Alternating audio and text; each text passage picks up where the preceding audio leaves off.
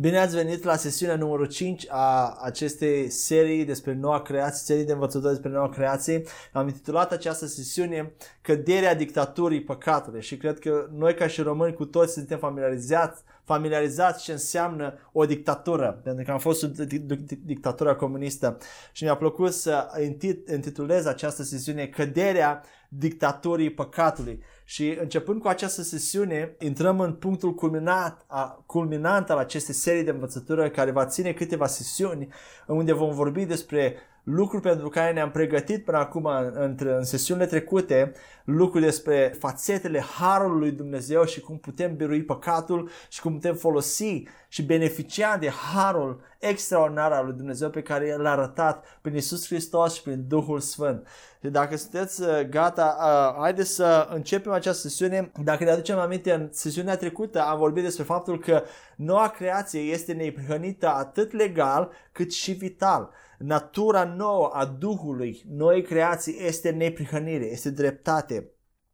Și dacă vă aduceți aminte în prima sesiune și readuc aminte acum, vorbeam despre faptul că un spirit, o persoană, nu poate avea, nu poate avea două naturi în același timp. Nu poate fi, natura unui duh, o natura unei persoane nu poate fi și păcat și neprihănire în același timp ci numai una din ele, pentru că păcatul nu poate, nu, nu poate fi, nu poate coexista cu Duhul Sfânt. Biblia spune că trupurile noastre sunt templele Duhului Sfânt după salvare. Păcatul, natura păcatului nu poate coexista cu Duhul Sfânt sau cu neprihănirea. Natura Duhului nostru nu poate fi moarte spirituală și viață spirituală în același timp, ci numai una. Și din moment ce am devenit neprihănire în Hristos, natura Duhului nostru s-a schimbat o consecință mare a acestui lucru despre care vom vorbi în această sesiune este că păcatul, puterea păcatului este înlăturată, este, este luată din noi. Noi am devenit, avem o natură neprihănită, dar puterea păcatului, păcatul sau firea pământească nu mai este. Și înainte de a vă impacienta, sper să nu, uh, haideți să avem răbdare să vedem, vom citi din Biblie și vom vedea exact același, aceste lucruri despre care vorbesc. Sunt așa de uh, entuziasmat pentru că aceste lucruri sunt foarte aproape și dragi inimii mele. Când e vorba de Harul lui Dumnezeu și de ceea ce a făcut pentru noi, sunt atât de entuziasmat și plin de bucurie să vorbesc despre aceste lucruri și cred și sper că și vă voi imprima această bucurie și această credință, această viață și dumneavoastră în timp ce studiem. Haideți să începem această uh, uh, uh, printr-o uh, introducere în care vom citi două pasaje din uh, epistola după după Romani, capitolul 5, versetele 12 și 21. De aceea, așa cum păcatul a intrat în lume printr-un singur om, iar prin păcat a intrat moartea și astfel moartea a trecut la toți oamenii, prin aceasta toți au păcătuit. Încă de la început aș vrea să fac o distinție clară între păcat, substantivul păcat singular, care vorbește despre natură, Pă, păcat ca și natură și păcat ca și acțiuni păcătoase. Este o diferență între substantivul păcat la singular, care înseamnă, ne vorbește despre natură, și între substantivul păcate, la plural, sau verbul, verbul a păcătui, care vorbește despre acțiunile păcătoase. Vedem în acest pasaj, Roman 5 cu 12, spune că așa cum păcatul a intrat în lume, nu acțiunile păcătoase, dar păcatul ca și natură a intrat în lume prin Adam. Adam a devenit păcătos și prin păcat a intrat și moartea. Apoi vedem la Roman 5 cu 21, pentru că așa cum păcatul, iar substantiv la singular, a domnit, păcat, nu, nu pe acțiunile păcătoase, nu păcatele în sine, acțiunile păcătoase, dar păcatul ca și natură a domnit prin moarte, tot astfel să domnească și harul lui Dumnezeu prin dreptate, prin neprihănire, ducând la viața veșnică prin Isus Hristos, Domnul nostru. Păcat ca și verb, uh, verbul a păcătui este prezent de două ori în carte romani, uh, depinde acum de ce traducere aveți și la dispoziție, dar în traducerea New American Standard Bible, dar cred că și în noua traducere în limba română este la fel, verbul a păcătui apare de mult mai puține ori decât substantivul păcat care se referă la natură. Și păc- verbul a păcătui apare de două ori în carte romani 5 cu 12 și 6 cu 15 și de 46 de ori ca și substantiv, ca și natură, substantiv la singular. Și în toate epistolele Apostolului Pavel, uh, cuvântul păcat ca și, ca și verb apare doar de 14 ori, iar ca și substantiv la singular, ca și natură apare de 55 de ori Deci atunci când Apostolul Pavel vorbește despre păcat, în primul rând el vorbește despre păcat ca și natură și nu ca și acțiuni păcătoase. Uh, de ce fac această diferență? Pentru că acțiunile noastre păcătoase izvorăsc din, din păcat ca și natură, din natura păcătoasă.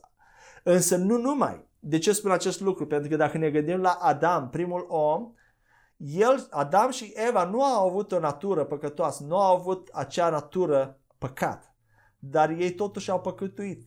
Ispita a avut puterea asupra lor, au fost înșelați și au păcătuit. La fel Isus, el nu a avut o natură păcătoasă, însă ă, Biblia spune că ispitele au avut aceeași putere asupra lui ca la orice om. El a experimentat toate ispitele care noi oamenii le experimentăm, au avut aceeași putere asupra lui.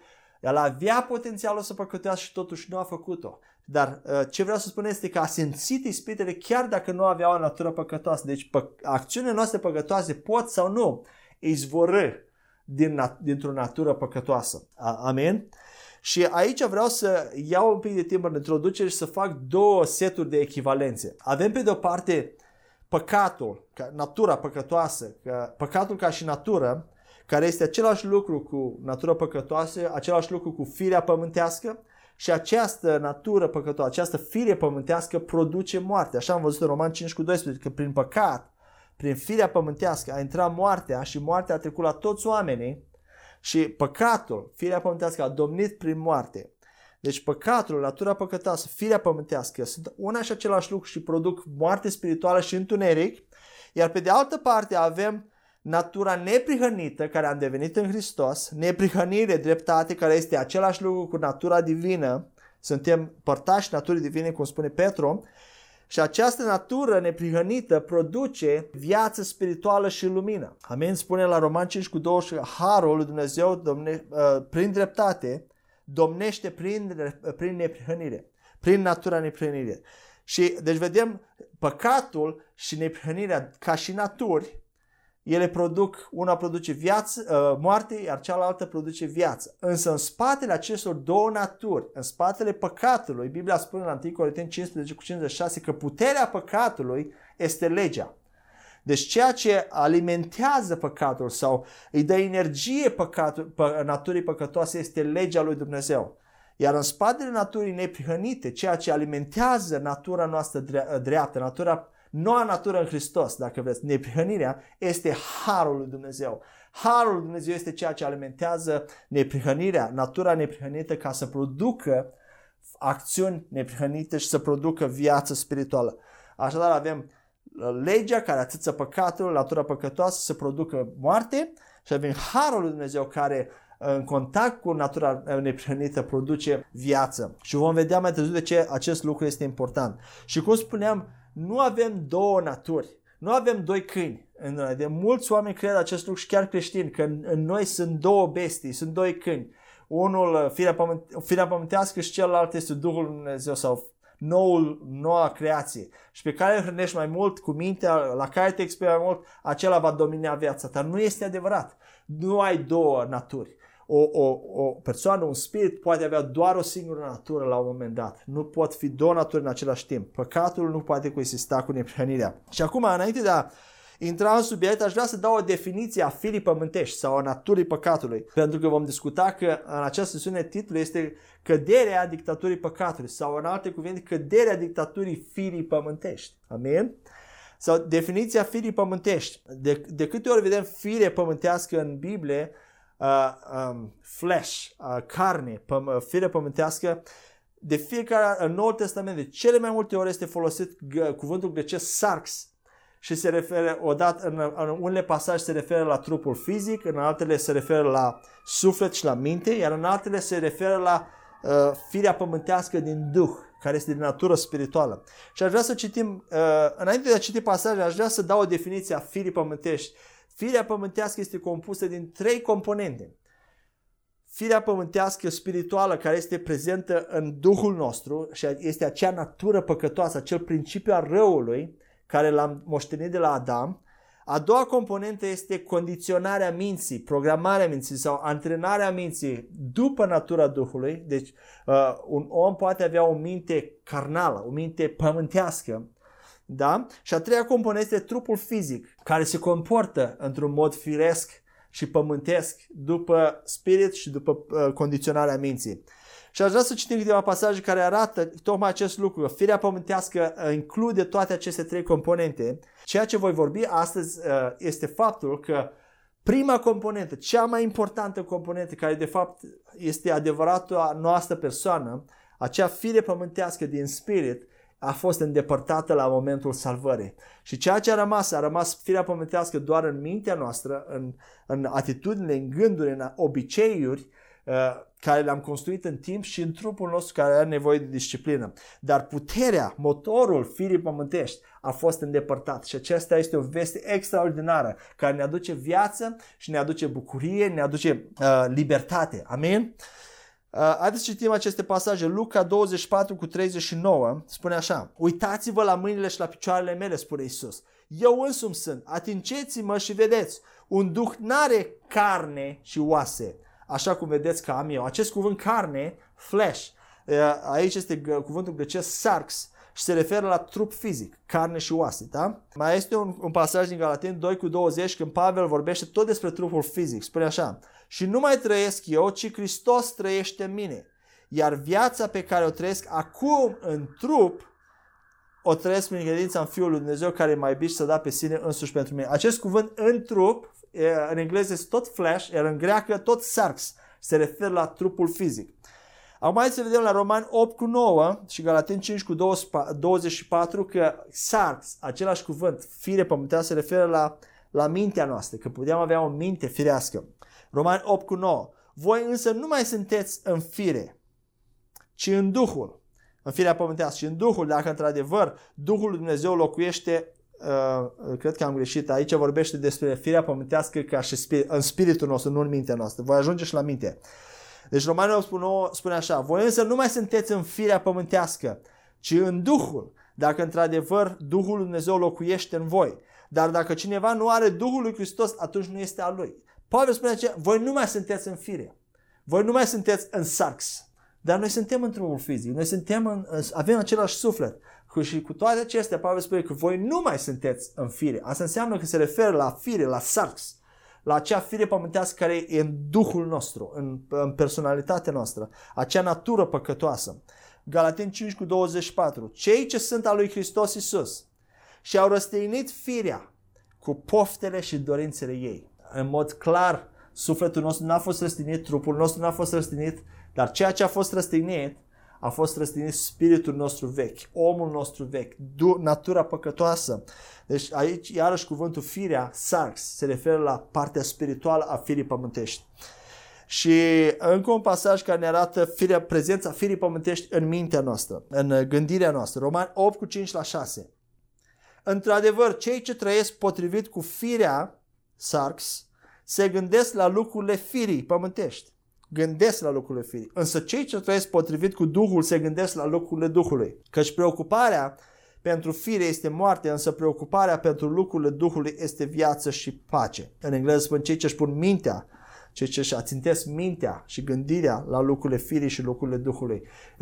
În orice caz este vorba de fapt despre gândirea noastră care este afectată de firea pământească din Duhul nostru, din natura păcatului din Duhul nostru a, a afectat mintea noastră, a condiționat mintea noastră să gândească, de aceea mintea noastră din suflet are nevoie de reînnoire după salvare, să, a, să, să fie recondiționată. Amin? Așadar, intrăm în partea cea mai importantă a acestei sesiuni în care vorbim despre faptul că uh, noua creație și credinciosul moare, este mort față de păcat ca și natură, mort față de firea pământească Firea pământească nu mai este, este îndepărtată din Duhul lui. Dar când spun Duh, pentru că am spus la început că personalitatea noastră este Duhul nostru, care are un suflet și trăiește în trup. Deci adevăratul eu este Duhul meu. Dacă firea pământească este îndepărtată din Duhul meu, asta înseamnă practic că nu mai am firea pământească. Amin? Ea mai, mai sunt doar anumite reminiscențele. Sunt în mintea mea, în trupul meu care are nevoie de disciplină. Dar vom vedea că ele sunt subordonate Duhului și nu sunt un factor, nu sunt un factor determinant. Haideți să începem prin a citi un prim pasaj mai lung din Roman 6 cu 1 la 11 și dacă aveți Biblie, haideți să citim împreună. Și apoi vom lua câteva versete în acest pasaj și le vom explica. Roman 6 cu 1 la 11. Ce vom spune atunci? Să continuăm să păcătuim ca să se mulțească harul? În niciun caz. Cum se poate ca noi care am murit față de păcat să continuăm să trăim în el? Sau oare nu știți că toți cei care ați fost botezați în Hristos Iisus ați fost botezați în moartea Lui? Noi deci am fost îngropați împreună cu El prin botezul în moarte, pentru că așa cum Hristos a fost înviat din morți prin slava Tatălui, la fel să putem și noi să umblăm în noutatea vieții. Căci dacă am devenit uniți cu El printr-o moarte asemănătoare cu a Lui, vom fi uniți cu El și printr-o înviere asemănătoare cu a Lui. Noi știm că omul nostru cel vechi a fost răstignit împreună cu El, pentru că trupul păcatului să fie lăsat fără putere, în așa fel încât să nu mai fim sclavi ai păcatului. Că cine a murit cu adevărat a fost eliberat de păcat. Iar dacă am murit împreună cu Hristos, credem că vom și trăi împreună cu El. Știm că Hristos, fiind înviat din morți, nu mai moare, moartea nu mai domnește asupra Lui, căci prin moarte de care a murit, a murit față de păcat odată pentru totdeauna, iar viața pe care o trăiește, o trăiește pentru Dumnezeu.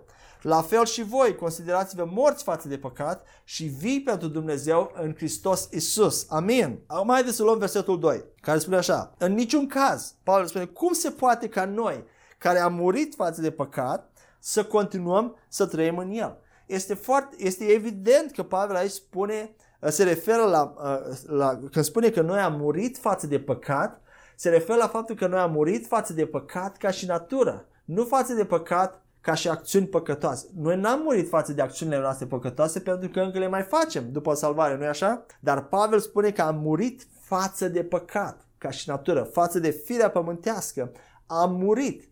Deși mai fac acțiuni pă- pă- păcătoase, eu am murit față de acea natură păcătoasă. Și vedem că și Isus, când a murit, versetul 10 spune că el a murit față de păcat odată pentru totdeauna. Isus n-a murit față de acțiuni păcătoase.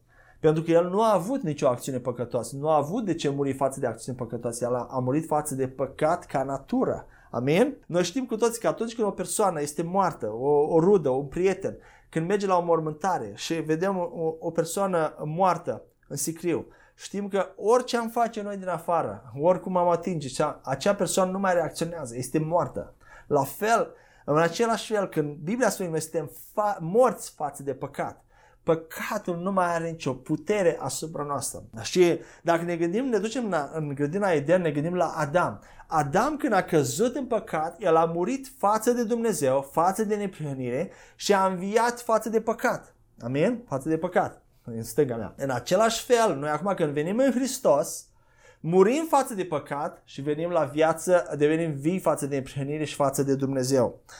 Și ieșim, de, spuneam în alte sesiuni trecute că ieșim din tărâmul morții spirituale. Am trecut de la moarte la viață, în viață spirituală. Și în alte cuvinte, acest verset ne, ne arată că miezul sau puterea firii pământești, dar uh, de fapt este firea pământească, dacă miezul, puterea uh, a fost îndepărtată, acel principiu al răului din noi cu care ne naștem, sămânța lui Adam este îndepărtat, este înlăturat complet, este eliminat.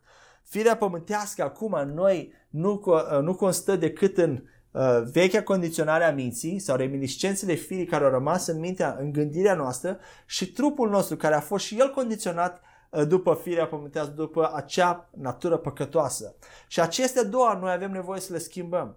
Dar puterea păcatului, Uh, a fost firea pământească, dacă vreți, a fost îndepărtată. Haleluia! Și trupul și mintea sunt subordonate Duhului. Și asta este un fapt extraordinar. De aceea Pavel poate spune, nu mai lăsați păcatul să domnească în trupul vostru monitor. Pentru că voi nu mai sunteți sub păcat. Dar trupul are tendință pentru că el a fost condiționat, el, a, el trăiește într-o lume a păcat și a fost condiționat să facă. Mintea noastră are, a fost condiționat să trăiască în așa fel. Dar Pavel spune, nu mai lăsați, pentru că puteți acum.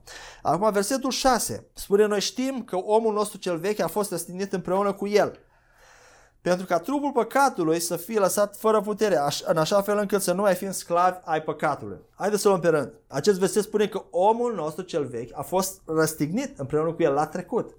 Ce este acest om vechi? Ce spuneam despre adevărata identitate a unei persoane? Cine este adevăratul tu sau adevăratul eu? Spuneam că noi suntem spirite sau duhuri Adevărata mea personalitate este Duhul meu care are un suflet și trăiește într-un trup. Amin? Asta înseamnă că Biblia spune că omul meu vechi, the old self, a, identitatea mea veche a fost răstignită împreună cu Hristos, asta înseamnă că vechiul meu Duh, înainte de salvare, Duhul meu mort în păcat, a fost răstignit cu Hristos.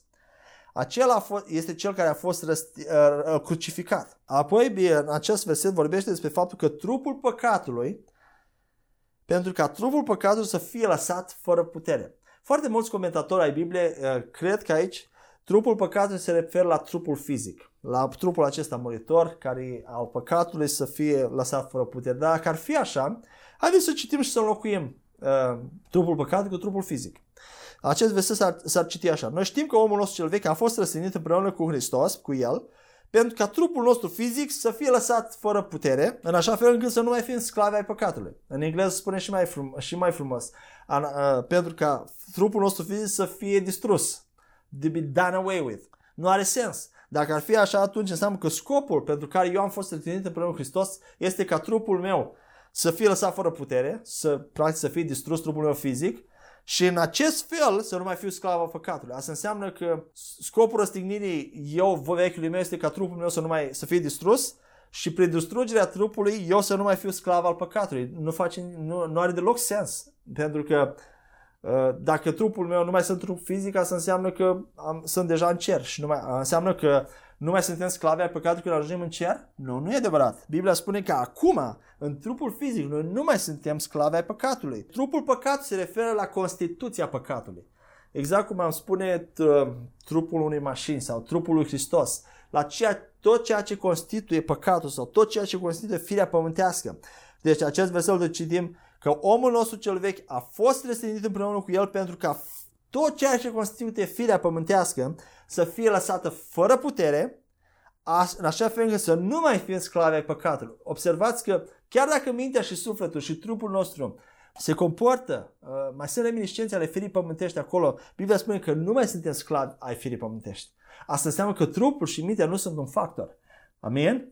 Dacă puterea păcatului, firea pământească a fost îndepărtată, mintea și trupul le putem conforma foarte ușor, prin harul lui Dumnezeu. Versetul 7 spune așa, că cine a murit cu adevărat a fost eliberat de păcat. Când spune Biblia că am fost eliberat de păcat, foarte mulți dintre noi înțelegem că uh, acest verset că da, a, am fost eliberat de, de sub păcat în sensul că păcatul încă este în noi, dar acum avem puterea să-l ținem sub control prin Harul Lui Dumnezeu. Dar nu este așa. Când Pavel spune că am fost eliberat de sub păcat ca și natură, înseamnă că natura păcătoasă a fost eliminată.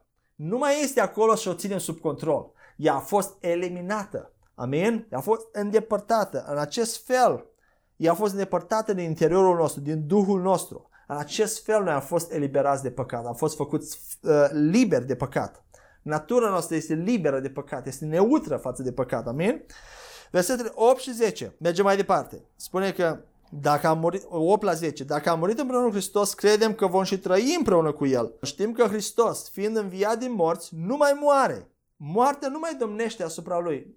Orice ar face El, moartea nu mai domnește asupra Lui. Căci prin moartea de care a murit, a murit față de păcat, o dată pentru totdeauna, iar viața pe care o trăiește, o trăiește pentru Dumnezeu. Acum haideți să înlocuim, pentru că Biblia spune că noi suntem în Hristos și Hristos este în noi, noi suntem una cu Hristos, haideți să punem numele nostru la versetul 9 și 10. Da? Numele meu și numele tău.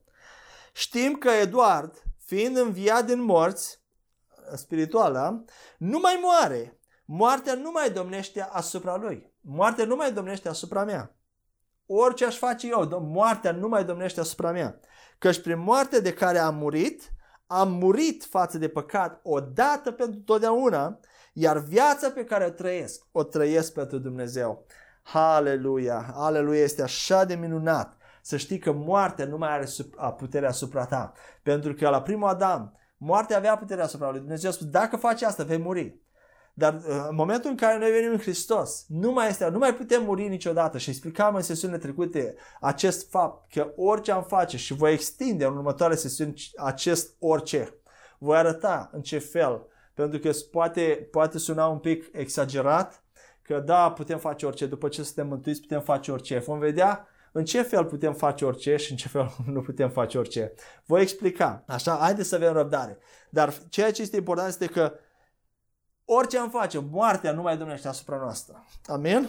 Ultimul verset din acest pasaj, versetul 11, spune așa. Pavel înche- uh, încheie acest pasaj sau uh, încheiem noi acest pasaj, Pavel continuă mai departe. Versetul 11 spune așa. La fel și voi, considerați-vă morți față de păcat și vii pentru Dumnezeu în Hristos Isus. Iarăși, acest cuvânt considerați-vă pentru mulți ani l-am înțeles în felul următor. Eu încă sunt păcătos, eu încă am natura păcătoasă în mine, dar Pavel mă încurajează să mă gândesc la mine ca și cum aș fi mort față de păcat. Să mă consider. Acest cuvânt aduce o mică neînțelegere aici. Să mă consider mort față de păcat și viu pentru Dumnezeu. Dar de fapt, Pavel, dacă ne, vă uitați în greacă la acest cuvânt consider, reckon, considerați, nu e consi, a, a, a, a gândi despre tine într-un anumit fel, ci Pavel spune știți uh, că este așa, cunoașteți că este așa și asimilați acest adevăr că voi sunteți morți față de păcat și vii față de Dumnezeu. Așa este, acesta este un fapt, este o realitate, este un adevăr. Nu este ceva metaforic care te gândești sau consideri sau te, tu nu ești, dar te gândești la tine ca și cum ai fi mort, pentru că n-ar avea nicio putere. Pavel spune, gândiți despre voi.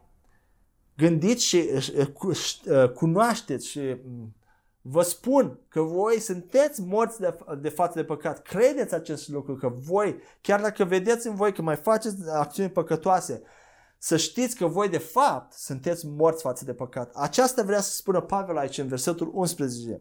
Și realitatea și adevărul, atunci când începem să credem cu adevărat că noi suntem morți față de păcat, că noi am murit, adevăratul nostru eu, a murit față de păcat, încet, încet, acțiunile păcătoase încep să fie îndepărtate. Pentru că aceast, ceea ce crezi, aceea vei exprima prin în viața de zi cu zi. Și acest adevăr este un adevăr extraordinar și uh, mulți creștini au dificultate în a crede acest lucru și pentru mine a fost mult timp să crezi că firea pământească nu mai este în tine și într-un mod vital Dumnezeu a, a, a făcut o operație în Duhul tău, în Duhul meu și a îndepărtat acel principiu al răului cu care ne-am născut din Adam. Nu mai avem acel motor, acea energie negativă care uh, avem impresia de multe ori că este ceva din exteriorul nostru, ceva care nu putem controla și toată viața noastră ne vom confrunta cu aceasta, va fi ca o luptă de gherilă și uneori avem victorie, uneori nu, dar important este să ne dăm silințele și să trăim în sfidă. Nu este așa. Noi putem avea o victorie progresivă și crescândă pentru că acel, acea, acea putere a fost îndepărtată. Haideți să citim încă un pasaj care să ne ajute să ne convingă și ne arate clar din cuvânt că așa este. Roman 7 cu 5 și 8 cu 6 la 9. 7 cu 5. Căci în timp ce trăiam potrivit firii, patimile păcatelor stârnite de lege erau la lucru în mădularele noastre, aducând roade pentru moarte. Pavel spune, uitați, spune la trecut, în timp ce trăiam, odată trăiam potrivit firii pământești, dar acum nu mai trăiesc. Și atunci aduceam roade pentru, uh, pentru moarte, dar aici expresia este un pic diferită. În engleză spune în timp ce eram în fire. Căci în timp ce eram în fire produceam moarte, dar acum nu mai sunt. Cu alte cuvinte, acest lucru, acest verset ne arată și implică, implicația este că dacă odată eram, acum nu mai sunt. Dacă odată trăiam potrivit firii, acum nu mai trăiesc potrivit firii. Și 8 cu 8 la 9, căci preocuparea pentru fire este moarte, însă preocuparea pentru lucrurile Duhului este viață și pace. Și aceasta deoarece preocuparea pentru fire este dușmănie față de Dumnezeu, căci ea nu se supune legii lui Dumnezeu și nici nu poate să o facă. Dar, deci cei ce sunt în fire nu-i pot fi plăcuți lui Dumnezeu. Da? Hai să ne oprim aici. Este oare noua creație, credinciosul este plăcut lui Dumnezeu? Desigur. Dar aici spune că noi nu-i poți fi plăcut lui Dumnezeu dacă ești în fire. Asta înseamnă că noua creație nu mai este în fire. Așa? Și nu se referă la trup fizic, nu se referă la uh, mintea sau sufletul tău, ci se referă la, la spiritul tău. Tu nu mai ești în fire, tu nu mai ai firea pământească. De fapt, în versetul 9 aici spune, Romani 8 cu 9 spune, voi însă nu mai sunteți în fire. Nu mai sunteți în firea pământească ci în Duhul, dacă într-adevăr Duhul lui Dumnezeu locuiește în voi. Dar dacă cineva nu are Duhul lui Hristos, atunci nu este al lui. Deci în momentul în care tu ai primit Duhul lui Hristos la mântuire, la, sal- la momentul salvării, tu ai devenit al lui și din acel moment încolo tu nu mai ești în fire. Tu nu mai ești, din punct de vedere al Duhului, al adevăratei tale personalități, tu nu mai ai firea pământească. Amin? Galaten 2 cu 20. Pavel spune așa, am fost răstignit împreună Hristos și trăiesc, dar nu mai trăiesc eu, ci Hristos trăiește în mine. Iar viața pe care o trăiesc acum în trup o trăiesc prin credința în Fiul lui Dumnezeu care m-a iubit și s-a dat pe sine însuși pentru mine. În mod clar știm că sufletul și mintea lui Pavel nu a fost răstignite trupului fizic, nu a fost răstignit, dar totuși spune că eu am fost răstignit împreună cu Hristos. Și cum spuneam, care este adevăratul tău eu? Duhul lui. Duhul lui a fost răstignit împreună cu Hristos, vechiul Duh, care e natura păcătoasă, firea pământească. În alte cuvinte, Pavel ar putea spune, Firea mea pământească a fost răstignită împreună cu Hristos și trăiesc, dar nu mai trăiesc eu. Galaten 5 cu 24. Acesta este cel mai, dacă vreți, uh, versetul de căpătăi care pune capac și care închide orice uh, obiecțiune sau orice argument că mai avem încă firea pământească. Galaten 5 cu 24. Cei ce sunt al lui Hristos Iisus și-au răstignit firea cu poftele și dorințele ei. Vedeți că nu numai firea pământească, vedeți, uh, timpul trecut și-au răstignit. Este moartă. Firea pământească a fost odată pentru totdeauna răstignită. Și nu numai firea pământească, dar împreună cu poftele și dorințele ei. Și știu că încă mai simțim pofte, încă mai simțim apetitul, dorințe păcătoase în noi. Dar acelea, conform Bibliei, sunt doar în mintea noastră și sunt doar minciuni care încearcă să ne țină, să ne țină încă în, în legătura păcatului. Încearcă să ne convingă că încă suntem păcătoși, încă avem o natură păcătoasă, pentru că dacă ne convinge și credem acest lucru, atunci vom continua să păcătuim din nou și din nou. Ele sunt doar prezente în mintea noastră care a fost condiționată în felul acesta, în trupul nostru și le simțim câteodată aproape ne copleșesc și ne fac să credem că încă avem acel principiu al răului în noi, încă avem acea natură păcătoasă, acea fire pământească, dar ea nu mai este. Acesta este adevăr, adevărul pentru că ea a fost răstignită. Vechiul tău spirit a fost răstignit împreună cu Hristos odată pentru totdeauna. Galaten 6 cu 14 spune așa, eu nu mă voi lauda decât cu crucea Domnului nostru Isus Hristos, spune Pavel aici, îmi place de el, prin care lumea a fost răstignită față de mine și eu față de lume. Vedeți, deci nu numai Pavel nu a fost crucificat doar, uh, uh, doar firea lui pământească a fost crucificat, ci el a fost crucificat și față de lume și lumea față de el. Asta înseamnă că lumea nu mai are nicio adevărată putere asupra lui, asupra ta, asupra mea.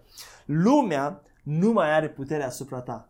Așa că haideți să nu mai dăm vina pe lume, hai să nu mai dăm vina pe firea pământească, o, suntem oameni, așa e, toți suntem la fel și suntem... Nu, nu, nu, nu!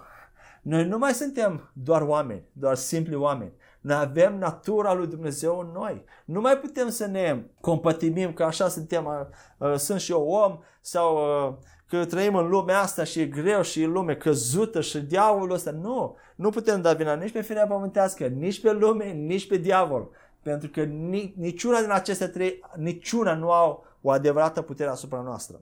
Chiar dacă trăim în lume, chiar dacă mai simțim câteodată efectele și ispitele lumii în noi, în realitate, și haideți să luăm acest adevăr și să-l credem, în realitate, ele nu au nicio putere. Exact ca și cum uh, o broască este condiționată într-un borcan și ea poate să sară din borcan, dar pentru că a fost acolo închisă mult timp, ajunge în incapacitate de a mai ieși de acolo. Mintea ta a fost condiționată să gândească într-un anume fel. Și mintea ta, mintea noastră ne joacă feste. Ne, de asta Biblia spune, citiți cuvântul și renoiți-vă mintea. Voi nu mai sunteți aceeași persoană, sunteți o persoană cu totul și cu totul diferită. Amin? Și un ultim pasaj despre firea pământească din Coloseni 2 cu 11 la 13 spune așa, haideți să citim împreună, este extraordinar. În el ați fost și circumciși cu o circumcizie care nu este făcută de mâini omenești, ci cu circumcizia lui Hristos, prin dezbrăcarea de firea păcătoasă. Fiind îngropați împreună cu El, prin botez și înviați împreună cu El, prin credința în puterea lui Dumnezeu care l-a înviat din morți. Pe voi care erați morți în greșelile voastre și în firea voastră necircumcisă, Dumnezeu v-a adus la viață împreună cu Hristos când ne-a iertat toate greșelile. Acum, haideți să ne aducem aminte despre, despre circumcizie. Când Avram a făcut legământul cu Dumnezeu, Avram i-a spus ca semn al legământului, uh, să se circumcize, să îndepărteze o parte din, din carnea prepuțului său, o parte din trupul său fizic să o îndepărteze, să fie circumcis. Această circumcizie la Avram a fost ceva tangibil, palpabil, nu-i așa? În același fel aici Biblia spune că noi am fost circumciși spiritual. Chiar dacă este o circumcizie spirituală, nu este metaforică. Este o circumcizie reală, palpabilă, tangibilă în Duhul nostru. Și ce a fost, ce anume a fost îndepărtat? Care este circumcizia?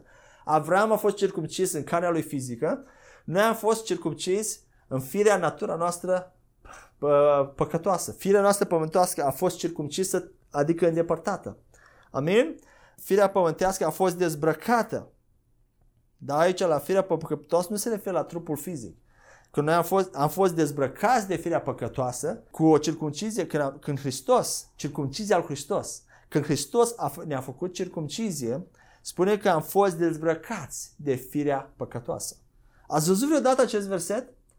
Cu alte cuvinte, Hristos a venit și a tăiat, a îndepărtat firea păcătoasă, firea pământească, am fost dezbrăcați, am fost, am fost îndepărtat. Amin. Versetul 13 spune așa, că voi erați morți în greșelile voastre și în firea voastră necircum, natura voastră necircumcisă. Dumnezeu v-a adus la viață. Deci odată eram necircumciși. Dar acum nu mai suntem necircumciși, suntem circumciși. Adică ă, firea pământească a fost îndepărtată.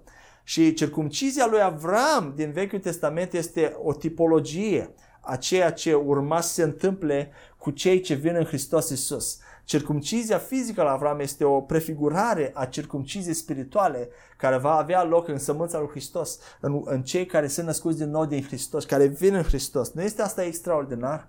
Că firea pământească, noi suntem circumciși spiritual. Dar, cum spuneam mai devreme, pentru că încă mai facem acțiuni păcătoase, încă mai simțim ispitele câteodată așa de puternice, acestea ne fac să ne simțim că încă avem o fire pământească, însă, adev- însă nu este așa. Acesta nu este adevărul. Pentru că, cum spuneam, chiar fără o natură păcătoasă, Adam a păcătuit și a făcut acțiuni păcătoase. La fel, Isus, fără o fire pământească, a simțit ispitele la fel cum le simțim noi acum și a putea să păcătuie, dar nu a păcătuit. Deci, nu totdeauna, nu faptul că încă mai faci acțiuni păcătoase nu este un indicator și o dovadă că tu ești păcătos sau că ai natura păcătoasă încă în tine.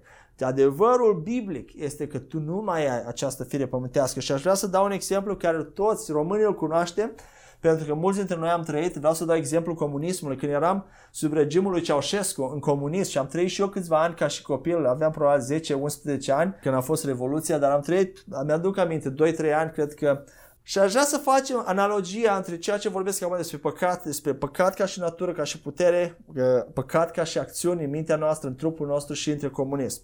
Dacă ne aducem aminte, în comunism era puterea comunismului care era susținută de guvern, de guvernul comunist, de uh, de dictatura lui Ceaușescu, practic. Dictatorul Ceaușescu era această putere a comunismului.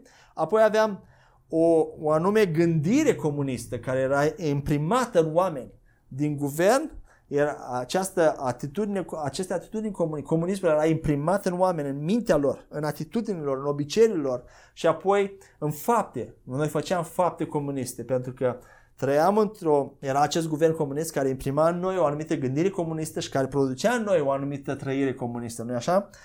În fapt. Și apoi aveam o, o, o, o cultură și un context comunist în care trăiam zi de zi. Dacă facem acum paralelă, puterea comunistă, guvernul, dictatura comunistă este această fire pământească, această putere a păcatului care a fost îndepărtată. Uh, gândirea comunistă care a fost imprimată în oameni este condiționarea minții noastre după natura păcătoasă și apoi trăirea comunistă în ziua, zi, viața de zi cu zi este trăirea prin trupul nostru fizic uh, și înfăptuirea acțiunilor păcătoase datorită acelei firi pământesc care a fost, care ne-a ținut în, în robie ani de zile și apoi este lumea în care trăim, care este contextul și cultura păcătoasă a lumii căzute în care trăim și care ne ne minte și încearcă să ne țină în legătura păcatului. Noi trăiam atunci într-un context comunist și mai era și securitatea care susținea comunismul, nu așa?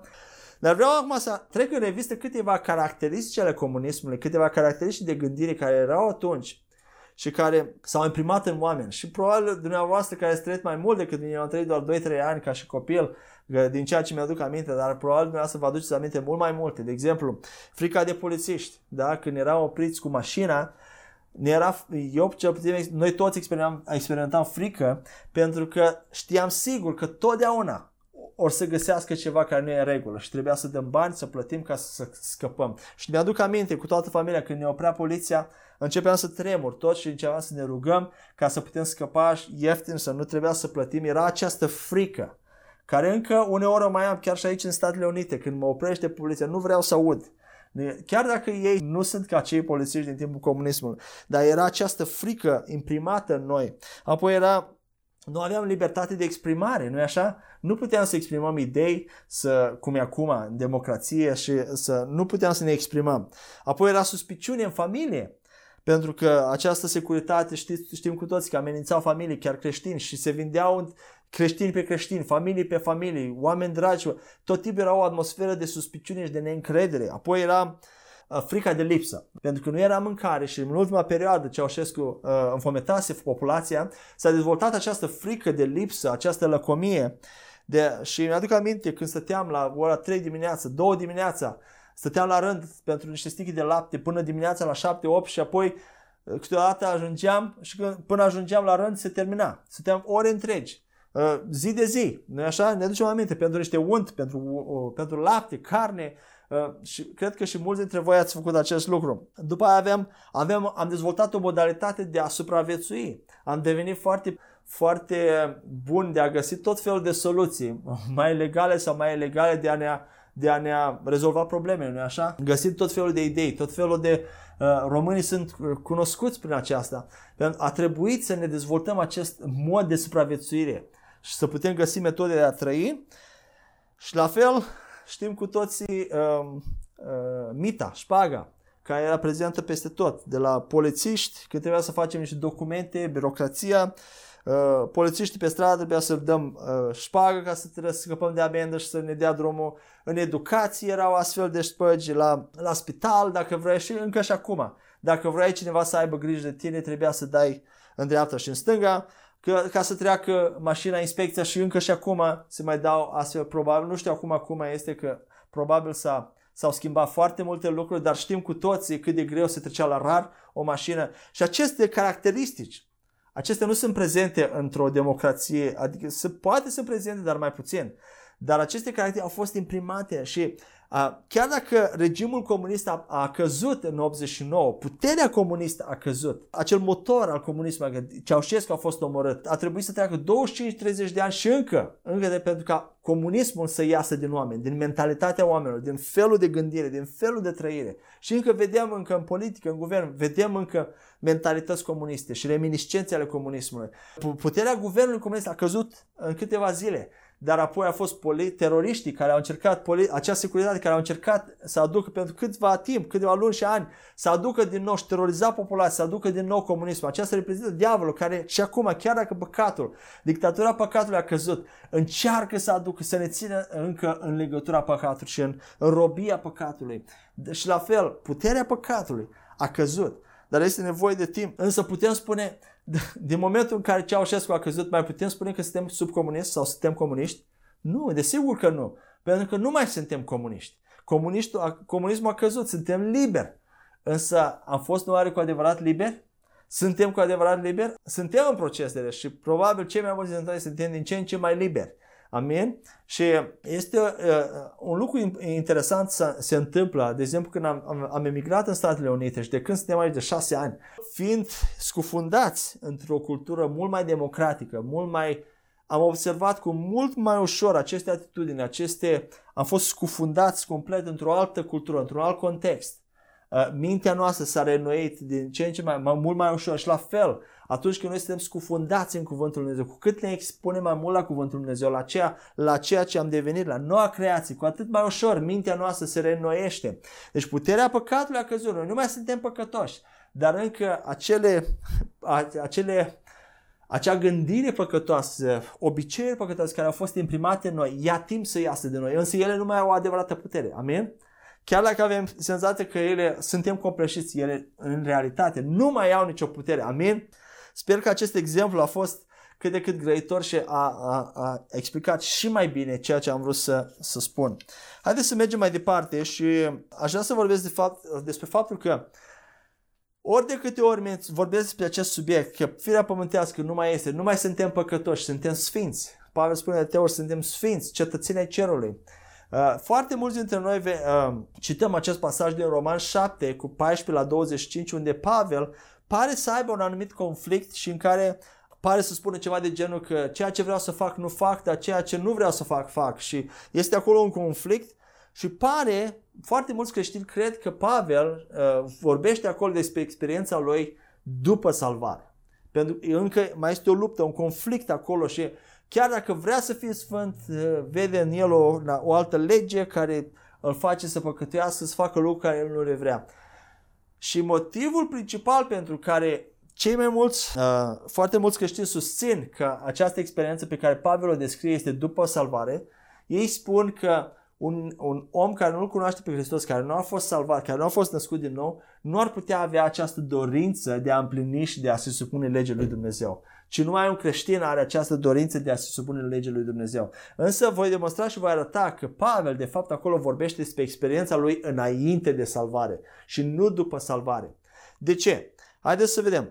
Știm cu toții că atunci când Adam a mâncat din, tru, din uh, pomul cunoștinței binelui și răului, el a mâncat din pomul cunoștinței binelui și răului.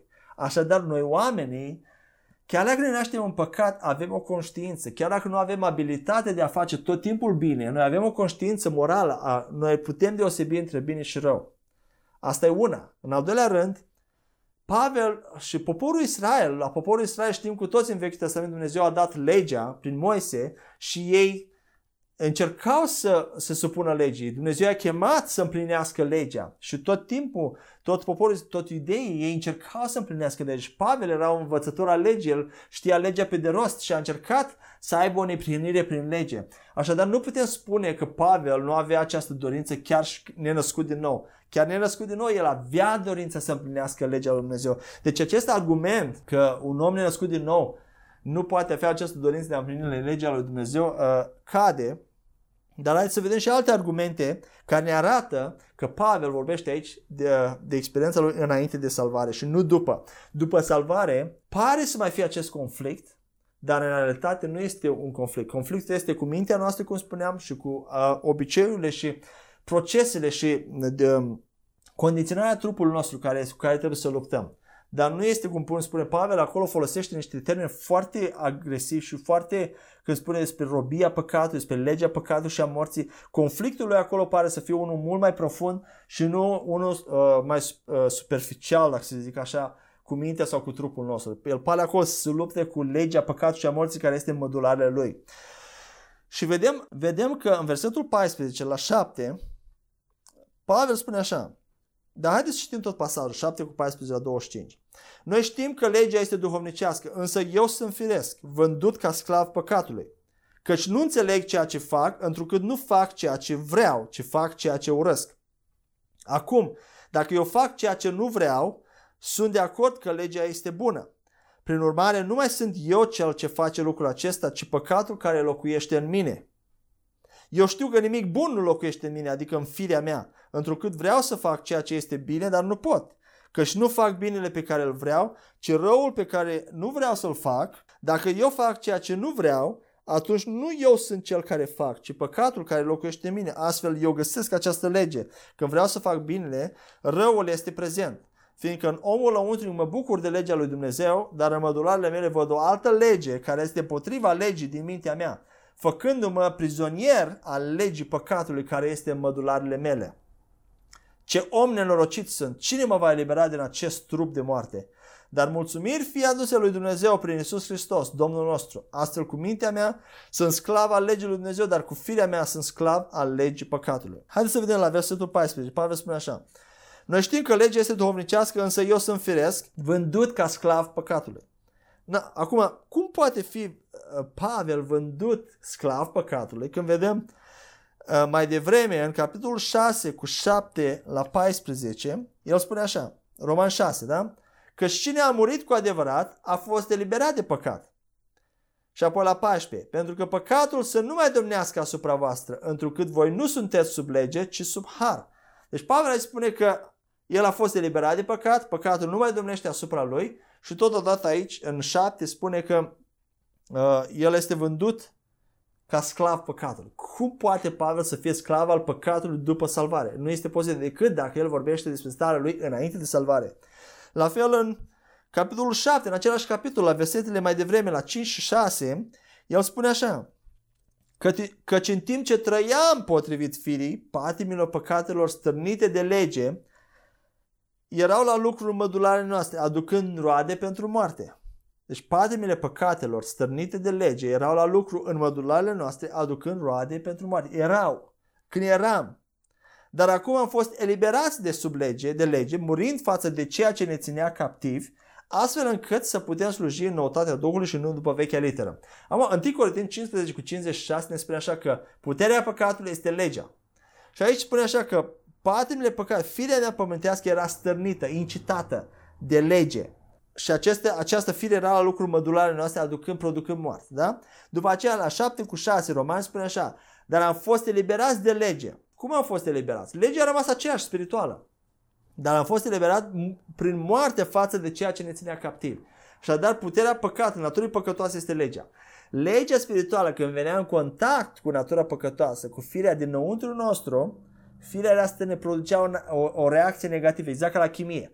Firea noastră era stârnită și producea fapte păcătoase, producea moarte. Apoi, după am fost eliberați de sub legea a rămas aceeași, dar eu am fost eliberat cum? Murind față de ceea ce mă ținea captiv. Am, ce mă ținea pe mine captiv? Natura păcătoasă, păcatul, firea pământească. Eram captiv ei și din aceasta, de asta eram sub lege. Dar în momentul în care am murit față de firea pământească, eu nu, am fost eliberat de lege. Amin? Atunci cum poate Pavel să spună că eu sunt sclav al păcatului? Când el a murit față de ceea ce era captiv. Chiar spune așa, a murit față de ceea ce mă ținea captiv. Și nu mai sunt captiv păcatului. Amin? Pavel nu mai este vândut ca sclav păcatului după salvare, ci înainte de salvare. Apoi, versetele 17 și 20 din eh, capitolul 7, Pavel se exprimă că la sfârșitul versetelor 17 spune așa, Prin urmare, nu mai sunt eu cel ce face lucrul acesta, ci păcatul care locuiește în mine. Păcatul nu mai locuiește în noua creație. Așa am vorbit până acum și așa am demonstrat până acum. 20, 7 cu 20. Dacă eu fac ceea ce nu vreau, atunci nu eu sunt cel ce fac, ci păcatul care locuiește în mine. Dar păcatul nu mai locuiește în noi. Sunt atât de multe versete, 5, 6, roman, 7, 8, 7, 8 după aceea. Și cel mai important argument, pentru că păcatul nu poate locui în templul lui Dumnezeu. Da? Trupul nostru este templul lui Dumnezeu. Nu poate fi, co- uh, coexista cu o natură păcătoasă. Dar la versetele 20, la 23 la 25 în acest capitol 7 spune așa că în mădularele mele văd o altă lege care este împotriva legii din mintea mea făcând-mă prizonier al legii păcatului care este mădularele mele. Cine mă va elibera de acest trup de moarte? Din nou vedem trup de moarte care nu se referă la trupul fizic și la tot ceea ce constituie moarte spirituală. Și apoi Pavel spune, dar mulțumiri fie adus la Dumnezeu. De ce? Pentru că vine libertate de această trup de moarte, de această lege a păcatului. În, în capitolul 8 în Romani, dar hai să terminăm aici, da? la 23 la 25, spune așa, cu mintea mea sunt sclav al legii lui Dumnezeu, dar cu firea mea sunt sclav al legii păcatului. Mai, departe, mai devreme spuneam, sunt prizonier al legii păcatului care este în mădularele mele. Acum haideți să ne uităm la Roman 8 cu 2, unde spune așa, tot Pavel, câteva versete, două, trei versete mai departe, termină capitolul 7, trece în 8, 8 cu 1 spune, dar cei ce sunt în Hristos nu mai au nicio condamnare și apoi la 2, căci legea Duhului vieții în Hristos Iisus te-a eliberat de legea păcatului și a morții. Deci Pavel a fost eliberat de legea păcatului și a morții. Nu mai este prizonier, nu mai este rob, sclav al legii păcatului, ca în șapte.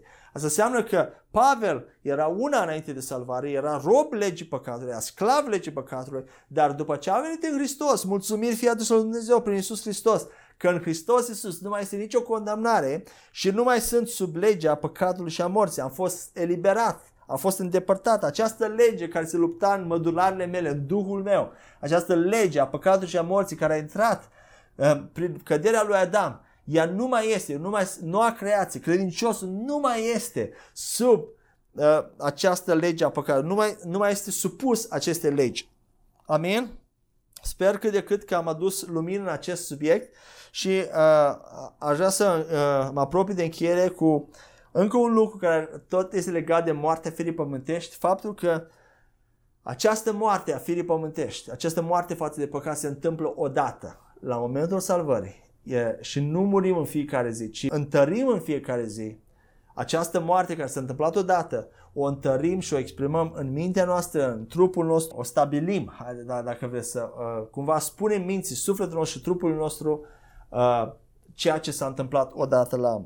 Și avem trei pasaje în, în Evanghelie sinoptice în Matei uh, în care Iisus vorbește cine vrea să mă urmeze trebuie să-și ia crucea după el și să vină după mine, să se lepede de sine zilnic, să moară zilnic. Și foarte mulți creștini uh, interpretează într-un mod diferit acest pasaj, dar haideți să citim. Deci acest pasaj despre moartea zilnică se află în Matei 16 cu 24 la 27 și acolo vom citi, dar similar se află și în Marcu 8 cu 34 la 37 și în Luca 9 cu 23 la 26, numai că Luca adaugă ceva diferit, adaugă cuvântul zilnic, nu știu dacă în noua traducere românească la fel este, să-și ia crucea zilnic. În Matei și Marcu nu, nu apare cuvântul zilnic. Haideți să știm pasajul din Matei 16 cu 24 la 27. Atunci Iisus le-a zis ucenicilor săi, dacă vrea cineva să vină după mine, să se lepede de sine, să-și ia crucea și să mă urmeze, căci oricine vrea să-și salveze viața o va pierde, dar cel ce-și pierde viața pentru mine o va găsi. Și la ce ar folosi unui om să câștige întreaga lume dacă și-ar pierde sufletul? Sau ce va da un om în schimbul sufletului său? Căci fiul omului urmează să vină în slava tatălui său împreună cu îngerii lui și atunci el va răsplăti fiecare după faptele lui. Acum, foarte mulți creștini și noi am interpretat și, și eu am interpretat acest verset într-un fel în care această lepădare de sine este un fel de negare a plăcerilor care uneori le simt și o supunere față de Dumnezeu, ceva de genul, aș vrea să fac asta, mi-ar place să fac asta, că acest lucru care este păcătos, dar din cauza că Dumnezeu îmi spune, doar de dragul lui Dumnezeu voi spune nu, mă voi sacrifica și simțim așa că e un sacrificiu, că de fapt noi suntem altceva, A, asta e adevăratul nostru, avem aceste plăceri, suntem umani, dar trebuie să luptăm cu această bestie din interiorul nostru, să o ținem sub control și să spunem nu, să negăm acolo și să ce se doriți să le ținem sub control. Și avem această impresie că în fiecare zi la aceasta se referă Hristos. Și simt așa că pierzi ceva valoros când, când nu ți împlinești acele plăceri, acele păcate, acele lucruri care ești, simți că pierzi ceva valoros, dar, dar de dragul sfințeniei lui Dumnezeu trebuie să ne negăm pe noi înșine, trebuie să ne supunem lui Dumnezeu și să vedem că de fapt noi nu suntem așa.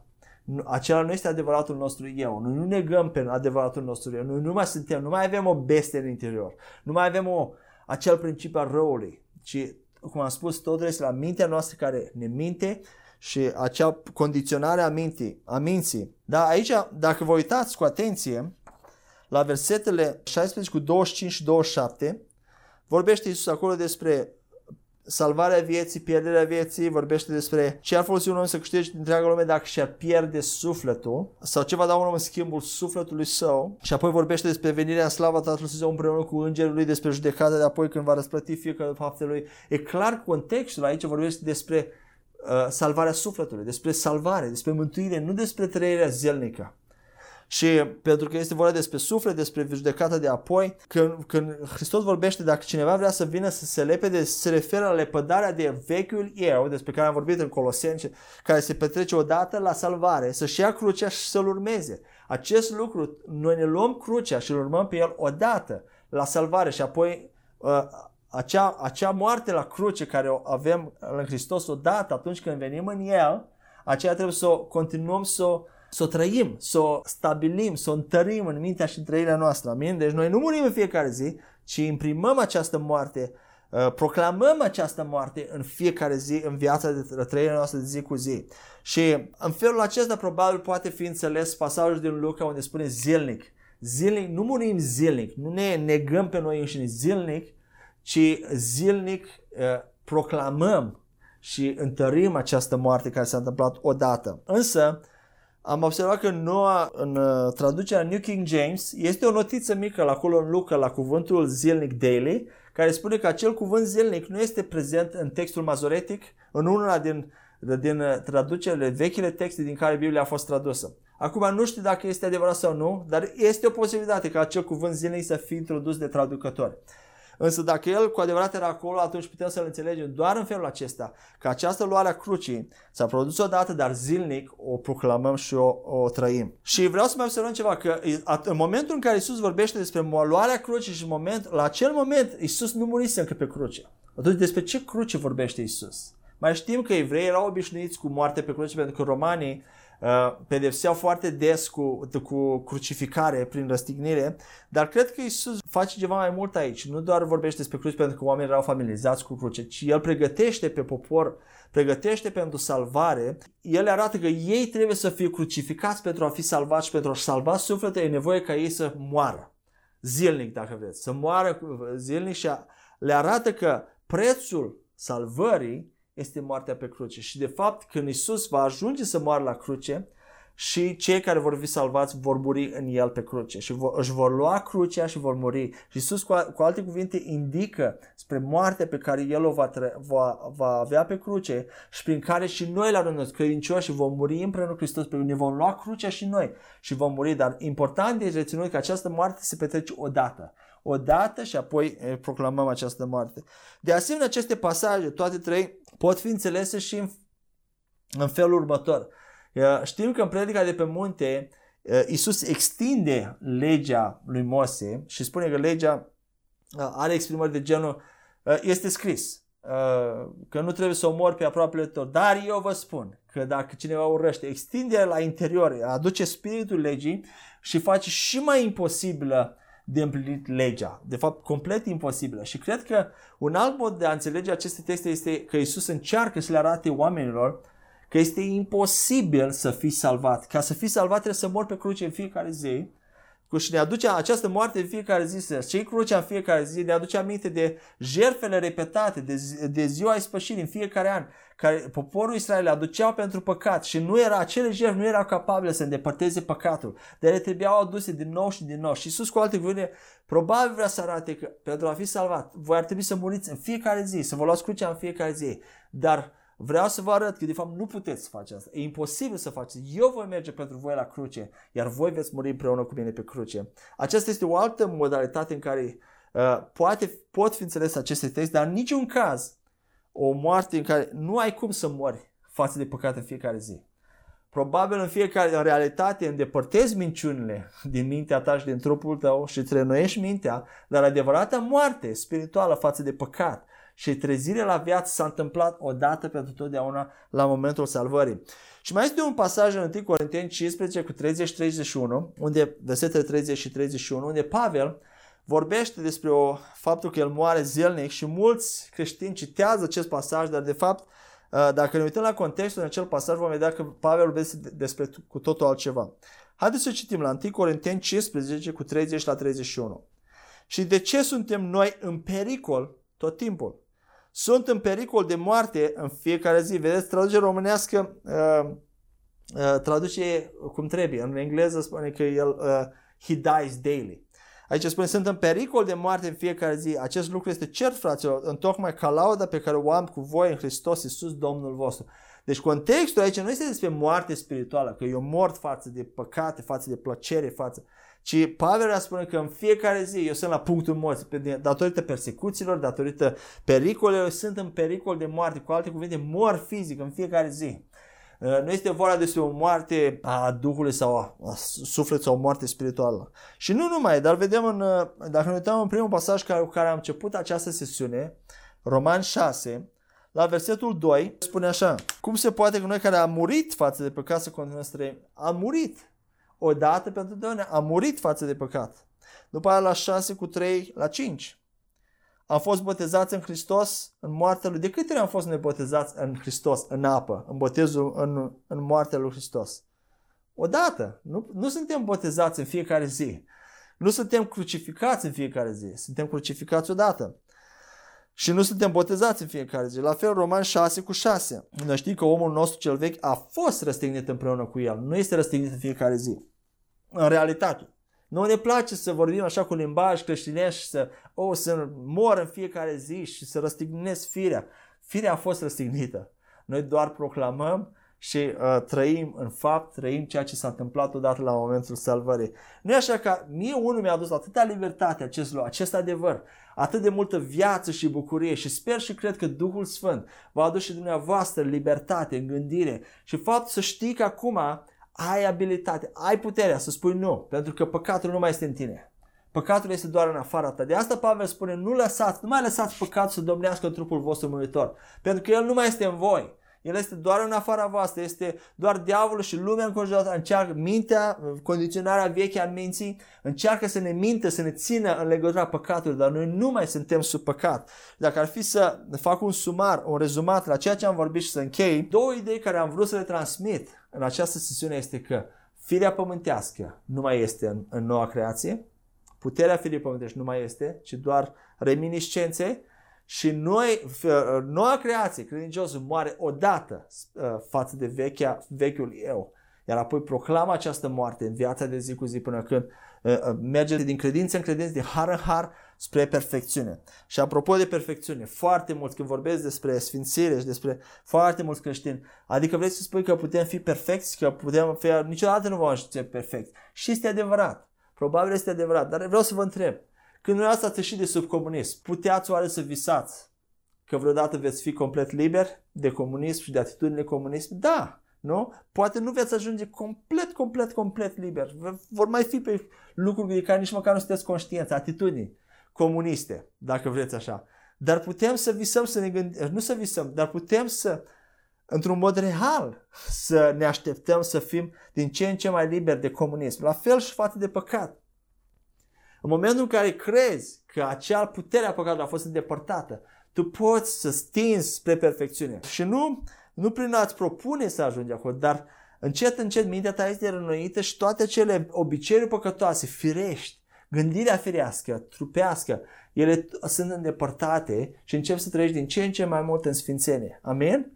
Așa, probabil nu vom ajunge perfecțiune 100-100%, dar spre asta ne cheamă Dumnezeu să trăim pentru că deja ne-a dat natura Lui perfectă, ne-a dat natura Lui Sfântă. Noi suntem sfinți și cetățeni împreună cu ceilalți cetățeni ai cerului. Suntem parte a familiei Lui Dumnezeu, a casei Lui Dumnezeu.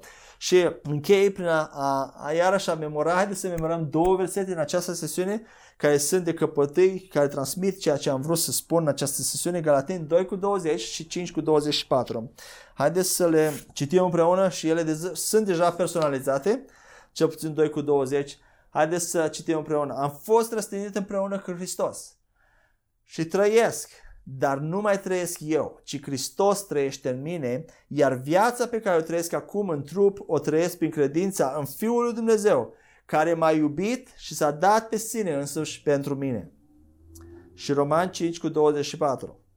Cei ce sunt al lui Hristos Isus și-au răstignit firea cu poftele și dorințele ei. Amin. Tată, îți mulțumim pentru că prin jertfa Fiului Tău la cruce ne-ai eliberat de firea pământească, ne-ai eliberat de, de natura păcătoasă, ne-ai eliberat de puterea păcatului și acum putem trăi în libertate, putem trăi o viață sfântă, Tată. Cu adevărat, îți mulțumim, Tată, că Uh, firea noastră a fost răstignită odată pentru totdeauna. Moartea nu mai are nicio putere asupra noastră. Tată, îți mulțumim pentru dragostea ta, pentru harul tău, pentru bunătatea ta, îndurarea ta. Tată, îți mulțumim pentru Duhul tău cel Sfânt și te rugăm să ne ajuți ca prin Duhul tău cel Sfânt să putem să trăim liber de păcat, să nu mai lăsăm păcatul să domnească în noi. Te rugăm în numele Domnului Isus. Amin. Până la următoarea sesiune mă rog ca Duhul Sfânt să vă binecuvinteze, să vă ajute să urcați, să mergeți din har în har, din credință în credință și să alergați, să trăiți această mântuire care este în noi, această libertate, să o trăim în afară, să o proclamăm zilnic, să ne renoim mintea și să trăim o viață victorioasă care arată și demonstrează care aduce gloria lui Dumnezeu. Amin? Haideți să facem asta împreună. Vă binecuvintez în numele lui Isus. Ne vedem la următoarea sesiune. Amin.